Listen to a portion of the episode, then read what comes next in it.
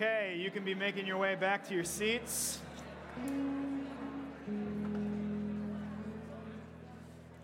Welcome. Wow, this is a full room for a nasty Sunday. Boy, well done.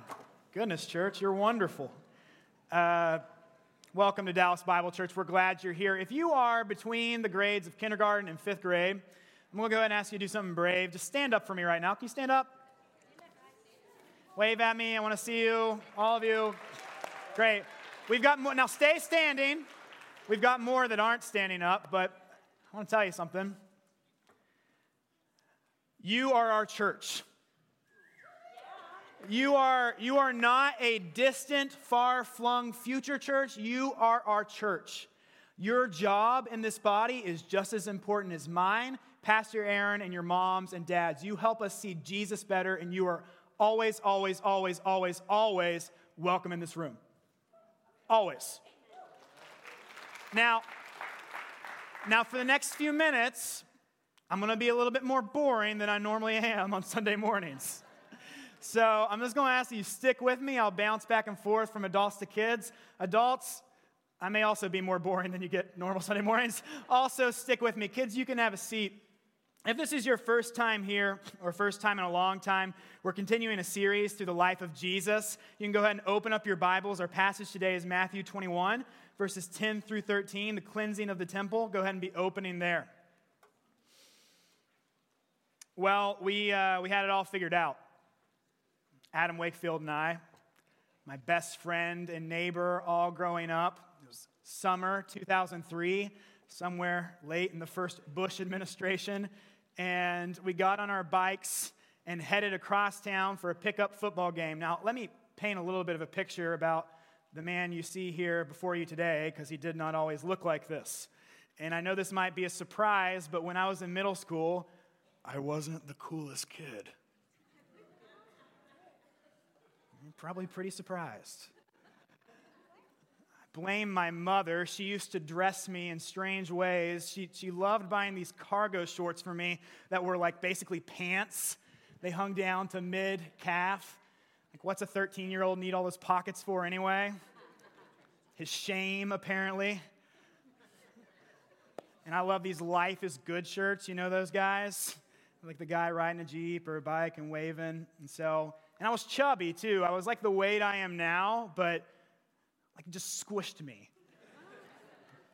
Now, Adam, my best friend, he was not like that at all. He was kind of the opposite of me. He was, he'd already hit his growth spurt. He was tall, he was strong, he was athletic, he was coordinated. I was not. I was not very good at sports. I couldn't catch a ball, couldn't throw one, and he was well liked. So when we got on our bikes and we were riding to this football game, Adam turned to me and said, Okay, here's the plan.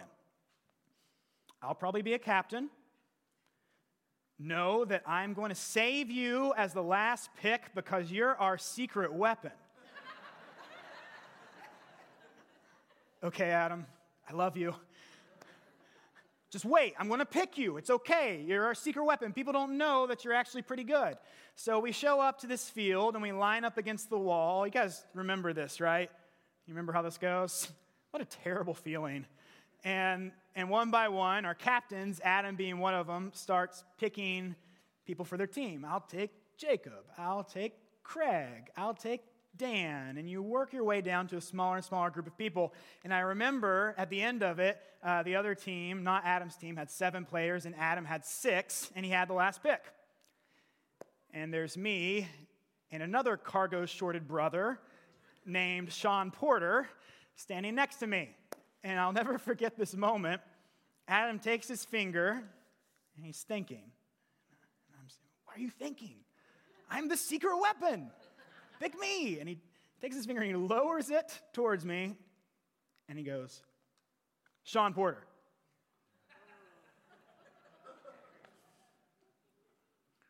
I'm the Manhattan Project. I'm the secret weapon. Me, not Sean. That feeling stinks, right? You guys have been there. I tell that story because I think all of us in this room have experienced something like that at one point where someone looks at you and says, Sean Porter, pushes you out, leaves you on the outside where you are excluded. And I remember sitting there watching that football game and just thinking, This stinks. This stinks. Exclusivity, pushing people out, kids. What I mean is leaving people behind. Exclusivity angers God, it makes him angry. I've entitled my message today, Exclusion in the Hands of an Angry God. It's one thing when we're talking about a, a football game or your high school homecoming or rushing for your frat. It's another thing entirely when we're talking about the body of Christ when we're talking about excluding people from this gathering. I'm going to tell you a story, and not because it's a good story, it's a hard one to hear. This past fall, uh, we had our community block party. Uh, we have lots of inflatables out front. We have costumes. I was a vampire. I don't know if you remember. Uh, we give candy out, we do games, and we invite our community around to join us. And uh, John Sparks, one of our volunteers, was greeting some neighborhood kids who showed up and their question was, Can we get in for free? John said, Well, yeah, of course you can get in for free. Well, we need to go home and tell our parents. John said, Well, well where are your parents? To which the kids replied, both Hispanic. They said that DBC was probably the not, not the right kind of church to come to if you're Hispanic. They said we probably wouldn't be welcome there. Now that hurts, right? That hurts you. That's no fun. And that's not the message we're intending to send out at all. But somehow we have taken our finger, and whether we mean to or not, excluded someone. What does Jesus do when he encounters this? Remind me to go back to that story about that family because it's got, it's got a good ending. So if I don't mention it before communion, Tori, will you yell at me? Thank you. Okay. What does Jesus do when he encounters this? You, not you. Exclusion. Exclusion angers God. Take a look at this passage today, Matthew 21. Uh, we're going to see how Jesus deals with it, and then we're going to talk about a couple ways we can model how Jesus deals with exclusivity. So look with me. It's on the screens if you don't have your Bible. Matthew 21 10. When Jesus entered Jerusalem, the whole city was shaken, saying, Who is this?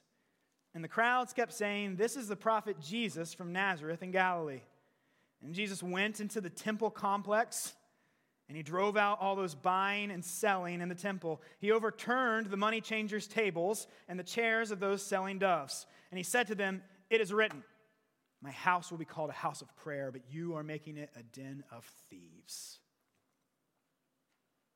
Exclusivity angers God. Jesus is angry in this passage. If you're like me, it kind of doesn't feel right. It's like watching that person you know who's always smooth and even keeled just lose it. Like I always, as a kid, pictured Jesus with like a very monotone voice and not a lot of emotion. But that's not what we see here. We see an angry God. We see a God who is upset. He's not lost his mind on people, but he is angry and he is acting. And also, if you're like me, you may have interpreted this passage in the past as Jesus being angry because people are selling things in church. Is that anyone else? That's, that's what I kind of always thought.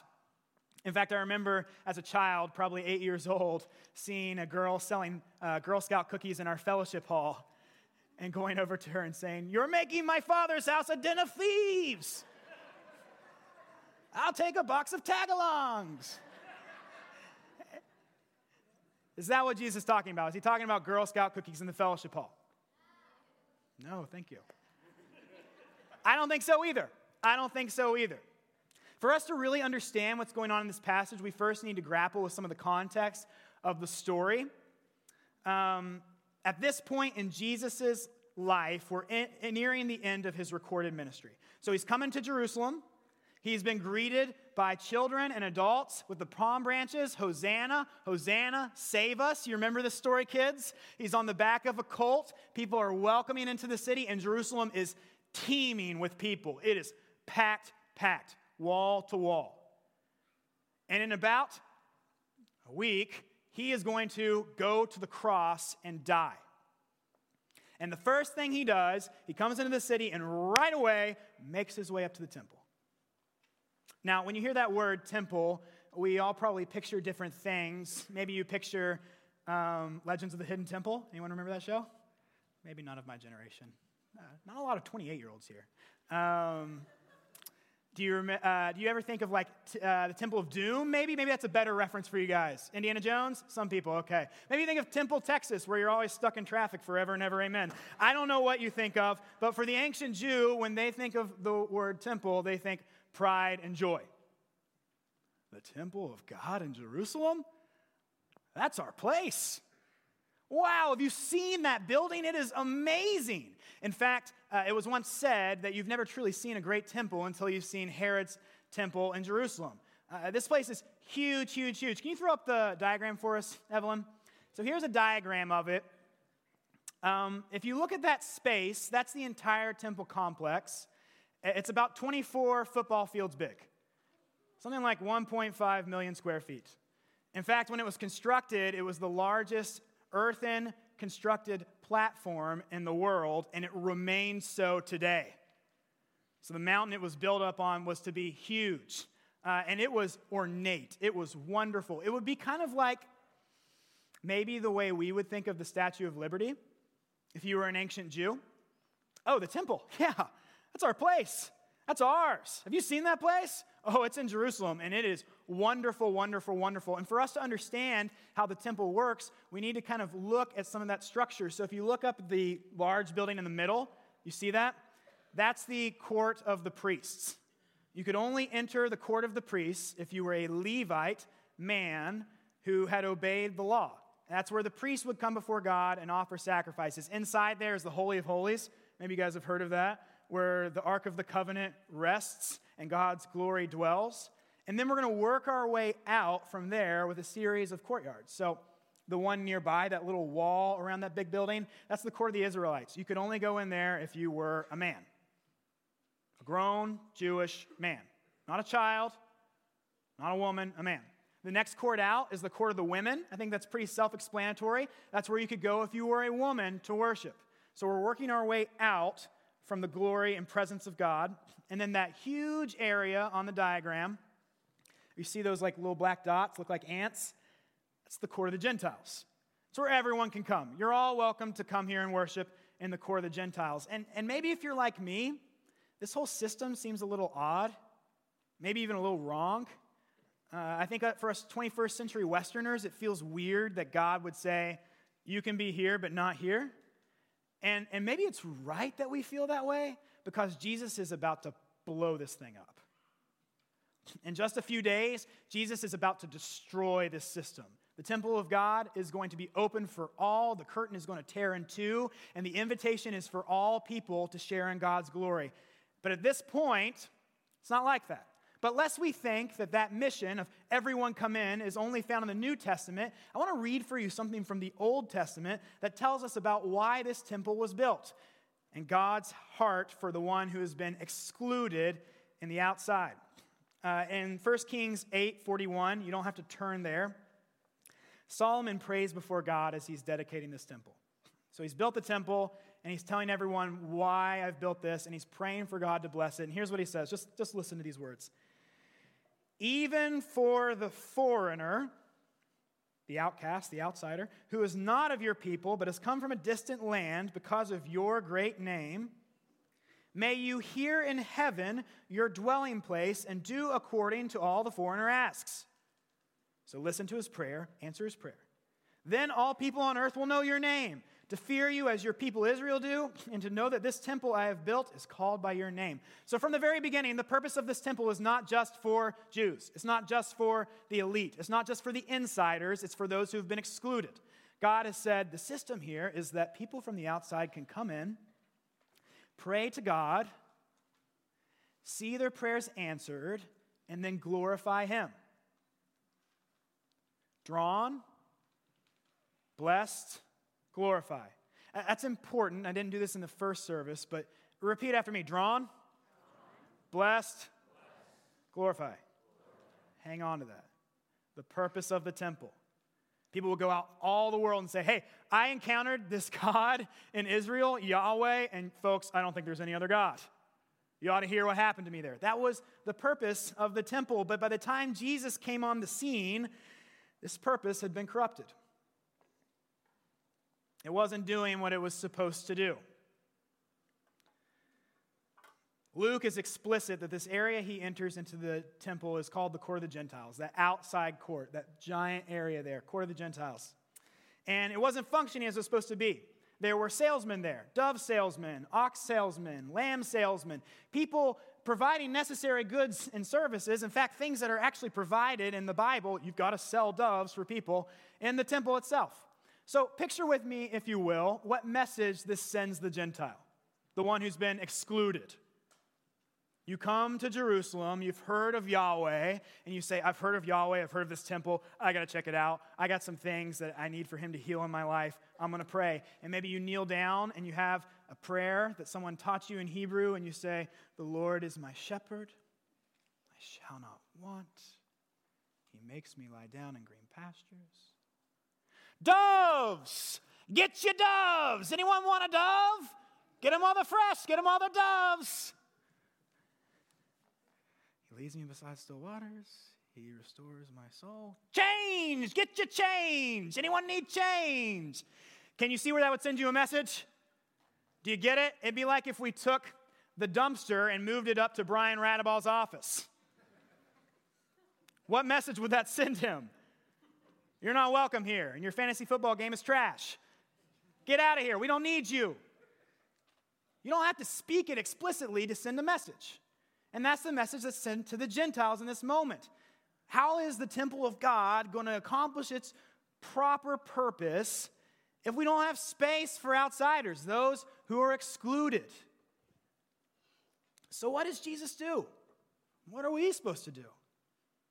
I don't think anyone necessarily wanted the Gentiles to be pushed out. It was just kind of something that was happening unintentionally. And what does Jesus do? Well, look, verse 12. He goes into the temple complex, he drives out all those buying and selling in the temple. He overturns the money changers' tables and the chairs of those selling doves. He does something. Get that. He does something. The first point I have for you today about exclusivity is the battle against exclusivity is always active and never passive always active and never passive. You see, the things we do in our lives, the signals we send to others, are always going to err towards leaving people out unless we make an intentional effort to bring them in. That's what Jesus does. He doesn't just sit there and think, well, maybe they should know that they're welcome here. Of course, they're welcome here. It says so in the Bible. Does he say that? No, he does something. The battle against exclusivity is always active and never passive. Whether you realize it or not, you are always sending signals to other people. We see this in nature. A porcupine's sharp spines say, Don't touch me. A poison dart frog's bright coloring says, Don't eat me. Cargo shorts say, Don't date me. We're always sending signals to other people, whether we realize it or not. And, and though we may not be trying to say, you're not welcome here, you are excluded, we may be sending that signal even if we don't want to be. So, so what do we do? You know, I, I think in our brains we see exclusion as this blatant thing, as holding up a sign on your, on your clubhouse that says, no girls allowed. Oh, gosh, wow. I wish you would have gasped like that when I said I wasn't cool in middle school. Or more seriously, whites only over a water fountain. Like those things do happen, and they do happen in the church, but more often the way we exclude people is far more sneaky. There's no sign in the court of the Gentiles that says no Gentiles here, but they were excluded nonetheless. It's subtle, it's so subtle. And we're always sending signals, so we need to be active against those. We need to always be asking ourselves Am I the kind of person that's approachable? Am I the kind of person who's sending out signals of inclusion and of welcomeness? And so, what does Jesus do to do this? What are the actions he actually does? Well, the first thing he does is he puts people above preferences. People, preferences. You see, what they were doing in the temple was a preference. In the Bible, it required them to sell sacrifices near the temple, and there was no law in the Old Testament that said you couldn't do it in the temple. This is not a clear black and white issue. In fact, only two years prior to this event, Caiaphas, the leader of the Sanhedrin, gathered all the Jewish leaders together and said, You know how it's been getting like more and more crowded in Jerusalem over Passover? I got an idea. So, you know how we normally have the market at the Mount of Olives? That's where it used to be. What if we took it and moved it into the court of the Gentiles? Because really, there's like not many Gentiles there anyway. There's no like law in the Bible that says we can't. Uh, and we need to provide these sacrifices. So, what if we just took that market and moved it into the court of the Gentiles? Okay. And this was not an uncontroversial decision. You should know there was actually riots about it. But the religious leaders said, it's just more convenient this way. This is our preference. Two options. The option I prefer move the market into the court of the Gentiles.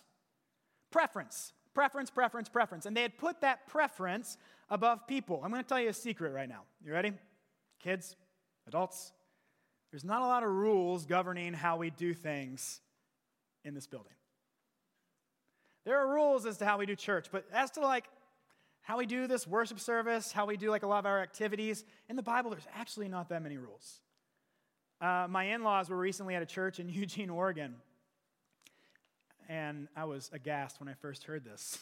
But they sat down and they played a worship set, and the pastor came up and said, All right, everyone, taking a break.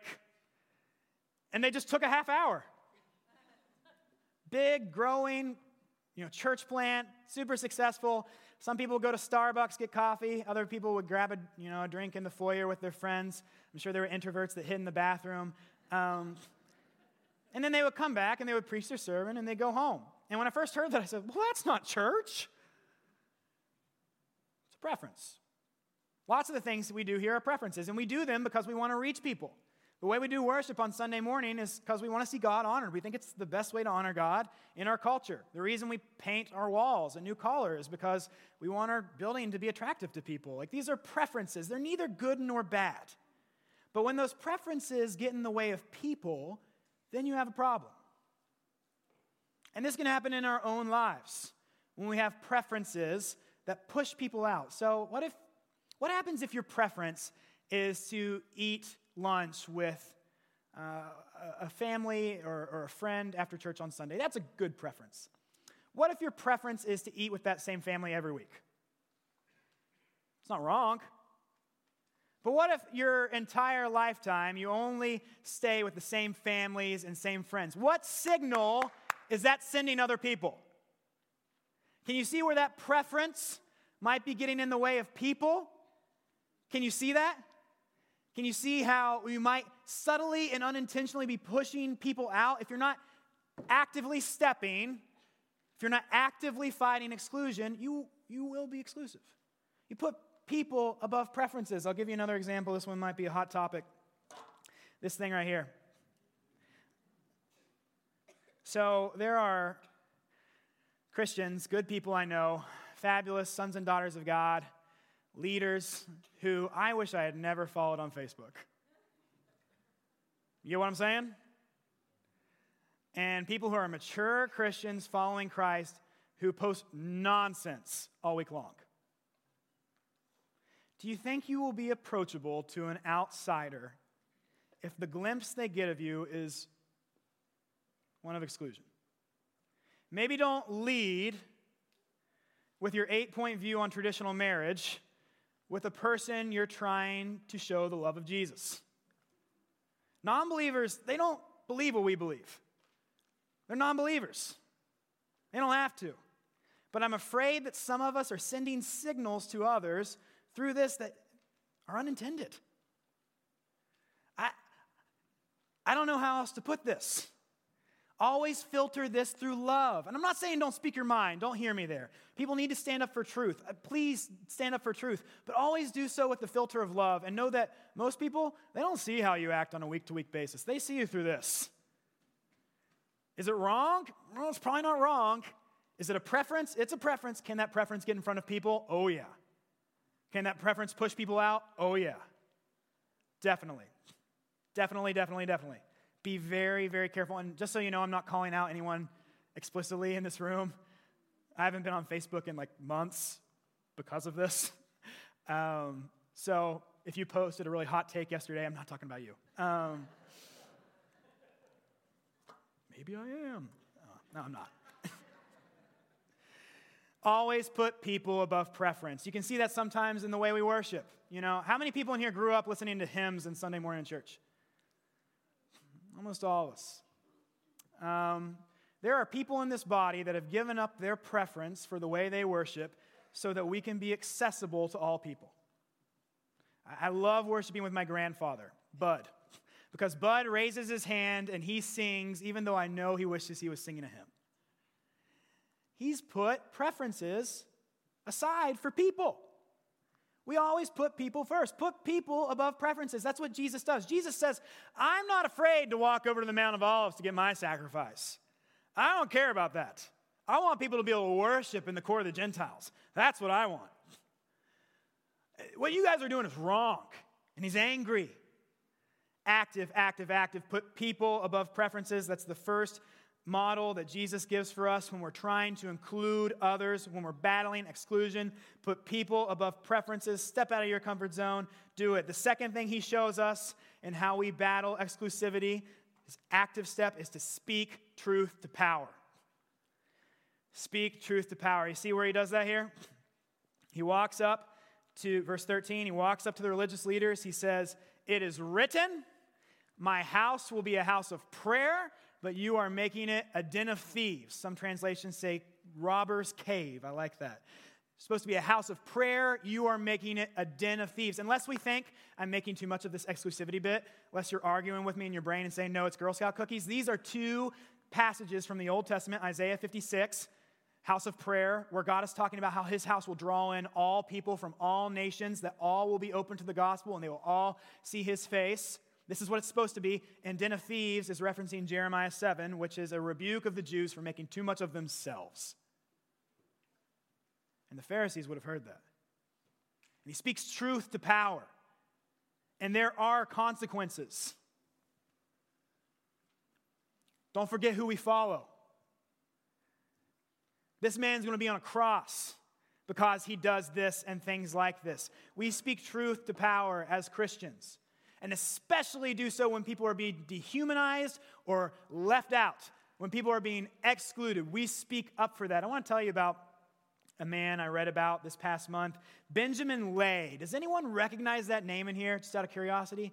Benjamin Lay? I did not at all. This is a person who's been shoved in the back of your history books. I think it's really interesting. Benjamin Lay, uh, in 1738, had a message for the people around him. This is a, a very strange man. He's about four foot tall. He lives in a cave, and he lives off of roots and berries in the woods. And he's a radical Quaker. His beliefs mean a lot to him. So in September of 1738, Benjamin takes a book and he hollows it out with a knife, makes a little compartment, and then he takes an animal bladder and he fills, fills it with red pokeberry juice. So uh, imagine this kid's like a water balloon full of red juice, and he puts it down in this hole he's made in the book. And he puts on a, a military uniform, probably a small one, and, and an overcoat, and he carries the book into town where the national meeting of the Quakers is going on.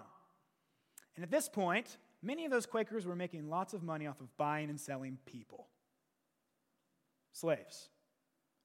And Benjamin, four foot tall, walks in an article I read said he had a booming voice, takes the book up in the air, draws his sword, and yells, Slavery will be the death of the Christian church. Stabs the book with the sword, red juice splatters out over everyone. That's a statement. Now, these were leaders in the church, these were leaders in the community, and they threw him out. He said, We don't have any more need of you. Go back to your cave. Get out of here, Benjamin. You want to guess what happened?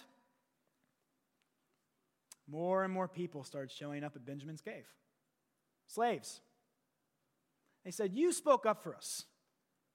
Can you help us? So, for years after that, that cave became a place where people would come and seek refuge because he spoke truth to power. And what he didn't realize he was starting at the time was the beginning of the modern abolitionist movement. You've never heard of this guy. He's, he's one of the first guys who will lead to this movement in America and in England that will free the slaves that's led by the church. He speaks truth to power and he shows value to the one that's been excluded, not Zane, Sean. How do we show value to that person? We speak truth to power. Kids, kids, look at me. I want to see your eyes. This is the thing I do on Sunday morning. You will never have the opportunity to stand up for people who are left out like you do right now. In all my years of life, I never had the opportunity to stand up for people who were being excluded like I did in elementary school, middle school, and high school. I saw more cruelty, more bullying, more leaving people out than I have ever seen since. And if you will speak up and say, that's not right, that word you're using, that's not kind. This is my friend. This is a person, even if you don't like the person. If you will speak up, if you will speak truth to power, hear me, you will change the world. You will. That's what we need. We speak truth to power. That's what Jesus shows us. He says, You are making my house a den of thieves. And he doesn't care what happens to him. He doesn't care if he's left out. He doesn't care if he's grouped in with the people who are excluded.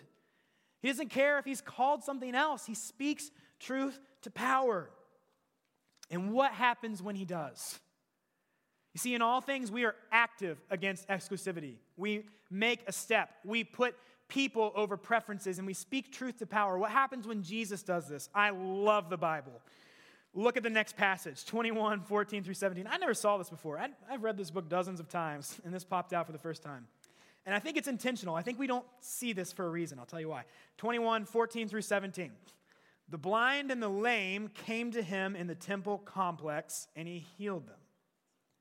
When the chief priests and the scribes saw the wonders that he did, and the children shouting in the temple complex, Hosanna to the Son of David, they were indignant. People are going to be mad when you speak truth to them. And said to him, Do you hear what these children are saying? Yes, Jesus told them. Have you never read, You have prepared praise from the mouths of children and nursing infants? There's a group of people involved in this story that we haven't talked about. They've been on the outside. Matthew hasn't mentioned them, I think for a reason, because they are invisible blind and lame. And this is a group of people that we know from extra biblical evidence have been excluded from worship in the temple of God. In fact, the priests and the teachers had used two passages in Scripture, one in Leviticus 21 and one in 2 Samuel 5, talking about blind and lame people to say, Look, I'm sorry, you're not welcome here. Not my rules. Go to the court of the Gentiles. And just a quick side note be very, very, very, very careful anytime you use scripture to exclude people. Make sure you got it right. And still be loving, even if you do. So you have these blind people and these lame people, and picture with me, if you will, what it would be like. You've been coming to the temple all your life since you were a blind boy, and you're sitting there, and there's clamor and there's noise around you. The past couple years, it's gotten noisier. Doves, doves, change, change. And you're saying, alms, or maybe you're praying, Lord, I wish you would heal me of this blindness. It's Passover. Please step in front of my sins, heal me. And it gets louder, and it gets louder, and it gets louder, and then all of a sudden, silence. And you hear a Galilean accent, a country boy teaching in the corner. And you think, what is that? And so you go to him. Don't read through this too quick. The blind and the lame came to him. They came to him. They're blind. They can't walk. That means they're groping to him. That means they're crawling to him. And they're doing so because their space is finally made. Someone put people above priorities. Someone spoke truth to power, and they came to him. This is what we want. If you're here and you feel like an outsider, you feel like you've been pushed out, we don't care what you think about us at Dallas Bible Church. We want you to see Him. We want you to see Him. And it's our belief that He is a good enough God that if you see Him, you will be drawn to Him. You will come to Him. That's how good He is. And so that's what the blind and the lame people do. They're drawn to Him, they come to Him. And then what happens? They were healed. Picture this you are blind, and the first person you see in the temple of God is God Himself. What a treat. You're missing it in there in the, in the court of the priests. God's out here with us. And they are healed, they see Him. This is what we want. We don't care if you look like us, dress like us, act like us. We want you to know Jesus Christ because He is best. He is good. So they, they're drawn, they're blessed. Boy, how cool is this? What happens next? The children shouting in the temple complex, Hosanna. People see it and they glorify God. Does anyone remember what Solomon intended for the temple? Drawn, blessed, glorify. Jesus is, is bringing it all full circle. He's doing what the temple was supposed to do and had never done before. Come see how good our God is. See him, see him, see him. Pray, have your prayers answered, outsider. Know him, feel him, and then leave glorifying him. Leave honoring him. That's what happens. Do you see that? Speak truth to power. We put people above preferences. And this is what happens people see our good God and they worship him. I have news for you today, church. Can anyone tell me what you see on the Temple Mount if you go there today? Just shout it out. There's a mosque, right? Mosque there. Ain't no temple on the Temple Mount. It's gone. It was gone shortly after Jesus said this. So, what's the temple today? The Bible says that you are the temple of God. You, the church, are the temple of God. If someone who does not know Jesus comes here, they should be able to interact with you, see God's glory, have their prayers answered, and glorify Him. That is your purpose.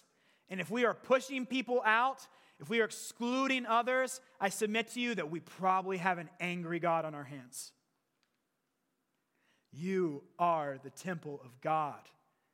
And for some of you here who don't know God, maybe this is your first time in church, maybe it's your first time in a long time, maybe you feel really uncomfortable right now.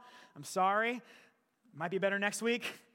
I want to tell you right now that that invitation to become God's temple is for you. It's for you. Bible says if we place our faith in Jesus Christ, if we confess to him that he is Lord, then the God's Holy Spirit dwells in us and you are as good as that center building where God's glory lives. You are invited in and for the rest of us, we better check ourselves. I am convinced that if we are a church who puts people above preferences and who takes active steps to speak to power, that we will change the world. Now, let me tell you about John Sparks and the two kids from the neighborhood. What John did was perfect. And this is why I love this church and why I think this church does really a pretty good job at all the stuff I'm saying. John said, Can I come to your apartment? Let me walk back and talk to your parents. And so he did. He went back with those kids to their apartment, knocked on the door, and said, We want, we want to let you know that you are welcome at our church, and we would love for you to be there. And we're, we're sorry if we ever send a signal that you're not supposed to be. You are, you are here. And guess what happened? They got up, they came with them, they came to DBC. John knew what he was doing. He was speaking truth. He was putting people above priorities or above preferences. He was putting people first. It would have been really easy for him to say, Oh, no, that's not the case. We welcome all people here. That's the easy thing. It's a lot harder to actually do it. Uh, band and ushers, you may be coming forward. We're getting ready to enter a time of communion. Um, and as we enter that time,